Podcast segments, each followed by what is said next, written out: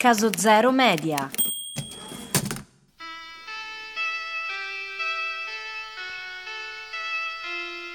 Ebbi un senso di benessere travolgente.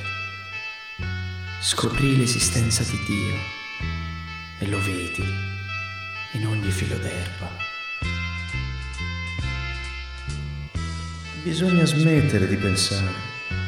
È questo che ci frega nella vita. Struttura e rigore, rigore e struttura. Non viviamo che per la nostra mente. Vite folli, senza senso in continua competizione. Rilassatevi. Quando tutto gira storto, combattere diventa inutile. Meglio lasciarsi trascinare dalla corrente e accorgersi che quelle risposte ce le abbiamo già dentro di noi. Il senso dell'interiorità. Questo mi ha sempre sconvolto. Insomma, pensateci. Quante cose ci sono dentro di noi di cui non ci accorgiamo?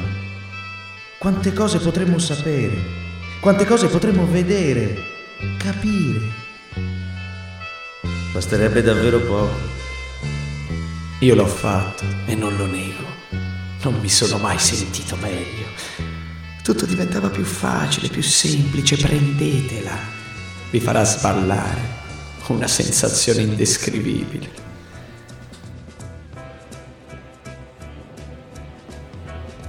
Era come aver acquistato centinaia di anni di esperienza nel giro di sole 12 ore.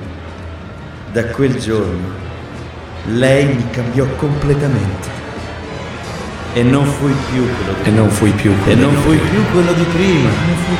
E non fui più quello di prima. E non fui più e non fui più e non fui più quello di prima. E non fui più quello di prima.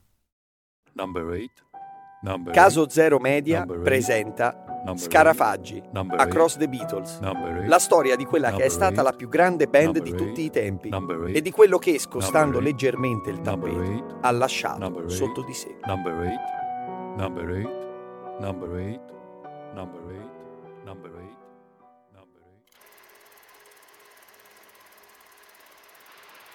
Psichedelico è un neologismo coniato dalla parola greca anima, psiche, e il verbo manifestare, delos. Nel 1956 Humphrey Osmond, psichiatra inglese, utilizzò il termine per la prima volta in una lettera che inviò all'amico e scrittore Aldous Huxley, noto consumatore di estratti particolari, oltre che della narrativa dispotica. Con la psichedelia si intende anche l'amplificazione dei nostri sensi, una notevole distorsione della realtà e sopra ogni cosa l'allargamento della coscienza. Nel 1865, sotto gli effetti di queste sostanze, Lewis Carroll scrisse un romanzo dove tutti i personaggi rappresentavano un diverso tipo di droga. Lo intitolò Alice nel Paese delle Meraviglie.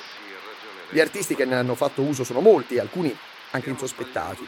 Federico Fellini, Stanley Kubrick, Andy Warhol, Steve Jobs, Cary Grant, i Rolling Stones, Velvet Underground, Doors, Eric Clapton, Janis Joplin, Jimi Hendrix.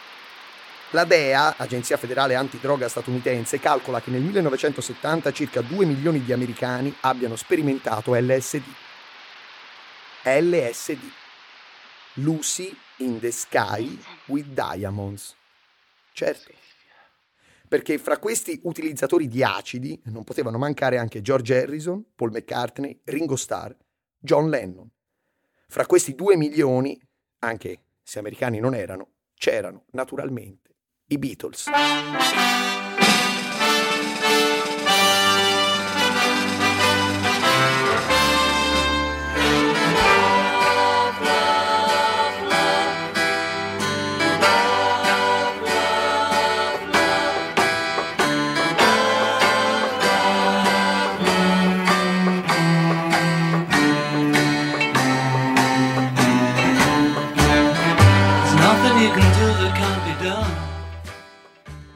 Il mondo intero ai loro piedi, quale momento migliore per una canzone politica? Magari, perché no, da suonare in Mondovisione per la bellezza di 350 milioni di telespettatori. E così accade, il 14 giugno 1967, telecamere, pubblico casse, un momento storico. Siamo vent'anni prima del celebre Live Aid del 1985, eppure già qui vediamo artisti collegati da diverse parti del mondo che seppur distanti interagiscono fra loro. Lennon canta con Maria Callas e McCartney parla con Pablo Picasso. Nasce da questa esibizione fortunatissima l'immagine di John Lennon, eroe umanitario, un vero e proprio attivista politico. Più volte manifesterà il proprio dissenso per la guerra del Vietnam, rinuncerà al titolo di baronetto riportando la medaglia alla regina come segno di protesta per l'intervento inglese nel Biafra. E si calerà in questo nuovo ruolo con un testo semplice, dall'inglese scolastico, di modo che tutti avrebbero potuto facilmente capire. Hai solo bisogno di un po' d'amore, non puoi conoscere nulla che non sia noto, non puoi vedere nulla che non sia visibile. Più chiaro di così.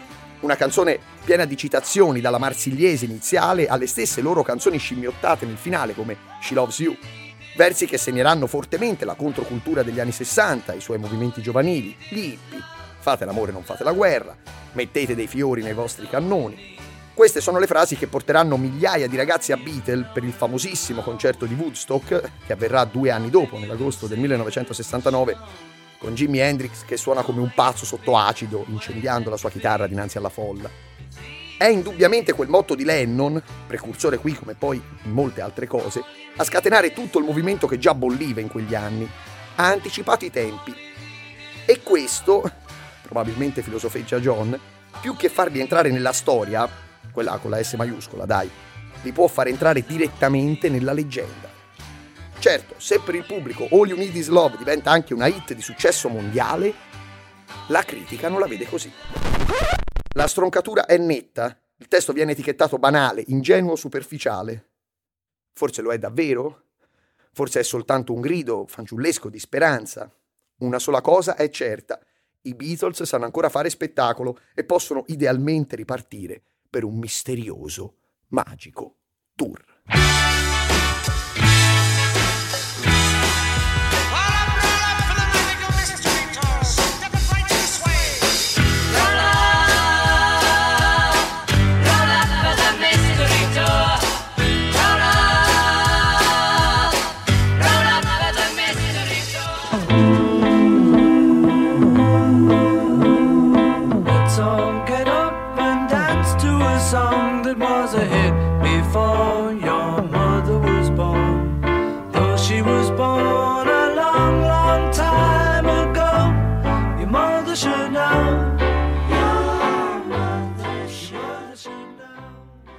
Vostra madre la dovrebbe conoscere, scriveva Paul nella celebre canzone che prima di Is Love era stata proposta per la serata in Mondovisione, poi scartata. Il testo, anch'esso molto semplice, si riferisce a un gruppo di ragazzi che vuole ballare una vecchia canzone, di quelle nello stile anni 30, 40, tanto caro a John eh, per la zia Mimi e a McCartney per il padre Jim. Nel testo, per invogliare gli altri a ballarla tutti insieme, dice più volte appunto che vostra madre la dovrebbe conoscere, come i Beatles, dovrebbero conoscere la depressione di Brian Epstein, il loro manager, ultimamente un po' abbandonato e di conseguenza ultimamente un po' depresso. E non solo, perché da qualche tempo Brian, che prima non beveva neanche una Coca-Cola, aveva incominciato a abusare di alcol. Whisky, gin, vodka, roba forte, e insieme a questi ci mescolava tranquillanti. Il suo contratto scade nell'ottobre di quello stesso anno, dopo sei stagioni di proficua collaborazione, ma dato il loro recente abbandono di live e tournée, la sua scarsa propensione al guadagno e i suoi contratti di immagine che spesso lasciavano più percentuali alle royalties che ai 4, era facile, pressoché certo, pensare non venisse rinnovato. Che avrebbe fatto senza di loro? Che avrebbe fatto senza quei ragazzi che accompagnava pure per conoscere le loro future mogli? Che speranze aveva? A ciò si aggiunga che il padre era morto da poco e infine, come non bastasse, c'è la sua omosessualità repressa, vissuta ai margini, con forse un amore impossibile per Lennon. Nell'estate del 67 era già stato ricoverato in ospedale per un tentativo di suicidio, una disperazione sofferta nel silenzio e nel rimorso, ma appunto i Beatles queste cose le conoscevano. Eppure, eppure il 27 agosto 1967, al 24 di Chapel Street, Londra, la porta di Brian Epstein non si apre, è bloccata, e dall'altra parte della porta non paiono esserci segni di vita, nemmeno minimi, neanche un raffreddore o una lenta camminata di riflessione. Il manager più geniale del decennio non sembra esserci dentro, e però si sa che lui in quel momento lì dentro c'è. I domestici la forzano e qui capiscono il silenzio. I segnali assenti, altro che raffreddore. Lo trovano a terra, morto, tra flaconi vuoti di barbiturici che poco si addicevano a una casa di uno dei quartieri più esclusivi della città, niente meno vicino a Buckingham Palace. Residenza un tempo di Mozart, di Chopin, perfino di Churchill. Pareva naturale passaggio essere di proprietà adesso del signor Epstein, scopritore della band più famosa del mondo. Meno naturale il fatto che Brian, il manager, a soli 33 anni venisse trovato così, morto, riverso a terra, la bocca aperta, gli occhi chiusi, senza più speranze. Penny Lane, there is a barber showing photographs of every head he's had the pleasure to know. And all the people that come and go stop and say hello. E non si tratta di un omicidio, no signore, anche se qualcuno ha avanzato l'ipotesi di un soffocamento con una maschera sadomaso applicata sul volto in una rischiosa pratica sessuale.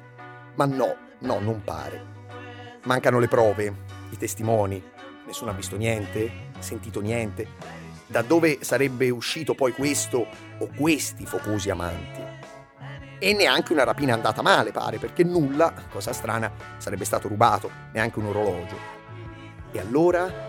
E allora probabilmente stavolta il suicidio gli è riuscito davvero. Suicidio in piena regola. Sebbene George Martin sarà sempre scettico su questa tesi, aspettandosi nel caso dall'amico un'uscita più plateale, meno, per così dire, intima. La morte è stata causata da un'overdose eccessiva di Carbatrol, farmaco usato per l'epilessia. Muore nella stessa casa dove poco prima, mesi prima, era stata organizzata una delle feste più esclusive dell'anno a Londra, la presentazione dell'album Sgt. Pepper, l'inizio di una nuova era dei Beatles e forse la fine di un'età dell'oro per lui, per il povero Brian. La fine. Senza sapere che fare, dove andare, chi essere. Lui che manager si era inventato, ma che si era scoperto troppo buono per buttarsi adesso in un mercato spietato e trovare nuovi talenti. Per quanto tragica, però, la notizia era appunto un po' nell'aria. Che Brian stesse male si sapeva, si sapeva della sua depressione, certo. Quindi i Beatles avrebbero potuto fare qualcosa? La verità è che i Beatles stanno pensando di dividere per sempre le strade con Brian, come lui aveva intuito. John e Paul avevano avuto pure un'idea. Creare una loro casa di produzione che si occupi di realizzare i sogni della gente. La chiameranno Apple. Una mela verde come logo, il consumismo occidentale come meta. E addio Brian. I Beatles vengono raggiunti dalla notizia mentre sono a Bangor, nel nord del Galles, al seguito di un certo Maharishi Mahesh Yogi, che lì faceva una conferenza sulla religione induista, conferenza segnalata e consigliata da Patti, la moglie di George. Su questa figura ci torneremo poi, basti dire adesso che alla notizia della morte del loro mentore, Paul spiazzato dirà Sapevamo che eravamo nei guai. Mi rendevo benissimo conto che non sapevamo fare altro che suonare ed ero spaventato. Pensavo, cazzo, siamo nei casini. E per il caos che potevano creare e per i conseguenti motivi di sicurezza al funerale non poterono neppure andare ma dirà John, Brian non è morto, sta semplicemente passando a un'altra fase. Il suo spirito è ancora con noi e con noi continuerà sempre ad esserlo. Brian l'omosessuale, Brian l'ebreo, Brian lo schizzinoso, Brian l'uomo in giacca e cravatta, Brian l'uomo che vendeva, Brian il fanatico della musica classica, Brian per quanto distante dal loro modo di vivere, Brian per quanto uomo d'affari onesto ma poco furbo. Brian Epstein sarà ricordato per sempre come il quinto Beatles. Day after day, alone on a hill, the man with the foolish grin. Lei non è bella, non è attraente, non è affascinante. Lei non è formosa, non è alta, non è seducente. Insomma, lei non è un granché. Eppure, come la vede, se ne innamora. La questione è abbastanza incomprensibile, ma spesso le cose accadono senza motivo, appunto, e basta.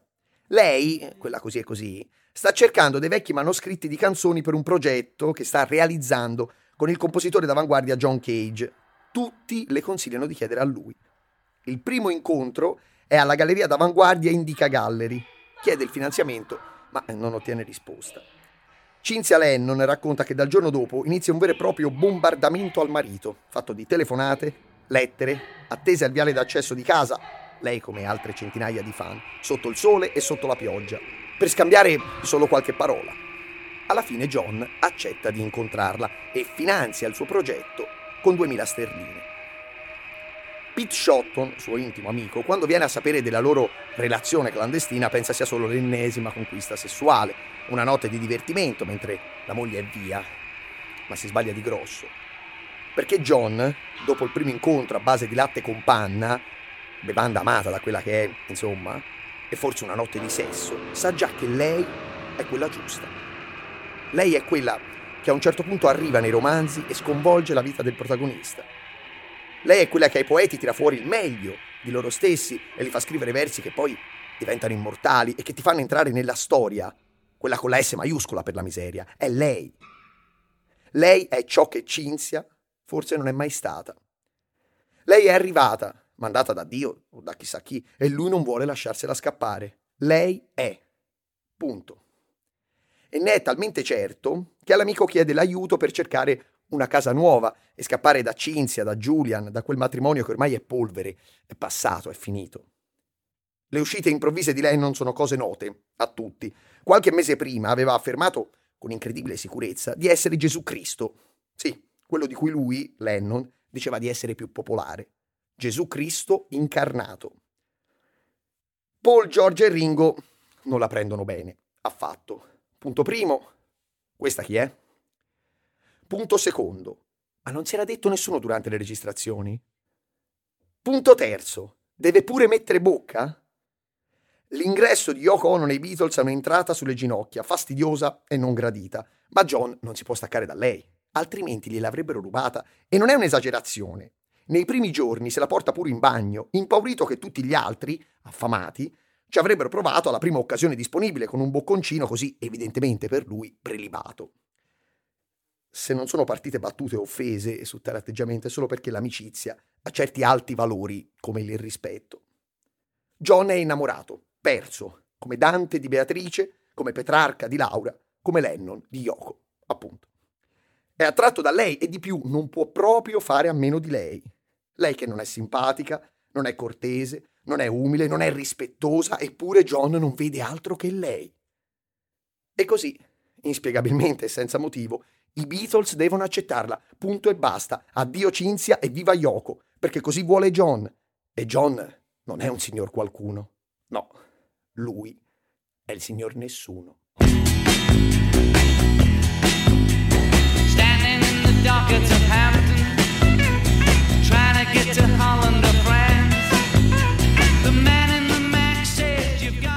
Febbraio del 1968, prima che Lennon dichiari alla moglie la sua nuova relazione con Ono, che poco prima di partire le aveva lasciato un messaggio con scritto Quando sei triste, guarda in alto verso il cielo e se vedi una nuvola, pensa a me. I Beatles partono per un viaggio in India, a Rishikesh, presso il Maharishi Mahesh, Yogi. Mahesh è il suo nome proprio, mentre gli altri sono titoli onorifici che gli sono stati assegnati in seguito. Iniziò a farsi chiamare così nei primi anni 60, ma i suoi devoti si riferiscono a lui come Sua Santità. È un mistico, ma anche filosofo, nonché guru, conosciuto come fondatore della meditazione trascendentale e del movimento ad esso legato. La meditazione trascendentale è, né più né meno, una tecnica di riflessione che aiuta ad accelerare lo sviluppo di potenzialità umane nascoste o celate, praticata da milioni di persone in tutto il mondo. Questa consiste nella ripetizione per alcuni minuti, e due volte al giorno, di specifici suoni mantra, come il classico Om Ecco, ciò permette alla mente di raggiungere uno stato naturale di consapevolezza, senza oggetti o pensieri, uno stato chiamato trascendenza che rilassa il corpo e rende fresca la mente. Si sentono dire cose straordinarie da chi la pratica, tipo che questa può portare alla levitazione e ti aiuti nel trovare una chiave per la pace del mondo, niente meno. A fine degli anni 50 al Marish inizia a girare l'India e poi il mondo, con conferenze sulla spiegazione e i benefici della sua tecnica, che lentamente ma costantemente sta spopolando. La voce gira, gira, gira, gira finché giunge alle orecchie di Patty Harrison, che una sera va a sentirlo e ne rimane, lei, come tutti gli altri in sala, affascinata. Tornata a casa, sapendo dell'interesse che il marito da qualche anno a questa parte sta nutrendo verso la cultura indiana, invita lui e tutta la band a un prossimo incontro che l'imbonitore, pardon, il maestro, avrebbe tenuto nei primi di agosto del 1967 all'Hilton di Park Lane a Londra. Saputo dell'arrivo dei Fab Four, il guru non perde tempo. Vecchia volpe, sa che può essere un'ulteriore occasione di fama, li riserva i posti in prima fila e a fine conferenza li invita a un ritiro che si sarebbe svolto di lì a pochi giorni a Bangor, nel Galles. Esatto, quello in cui si trovano quando arriva la tragica notizia del suicidio di Brian. Qui non c'erano solo loro, ma varie celebrità dell'epoca, fra cui lo stesso Mick Jagger. Già nell'ottobre del 67 avrebbero voluto raggiungerlo in India, trascorrere un periodo con lui nel suo luogo sacro, sotto l'autopagamento, chiaro ma gli impegni nella registrazione dell'album Magical Mystery Tour li obbligano a slittare il tutto a febbraio e a febbraio ci vanno davvero. Ci vanno come promesso. Partono e arrivano il 20 febbraio 1968. Rishikesh, poco meno di 60.000 abitanti. Distretto di Dehradun, nello stato federato di Uttarakhand. I Beatles sono arrivati in India.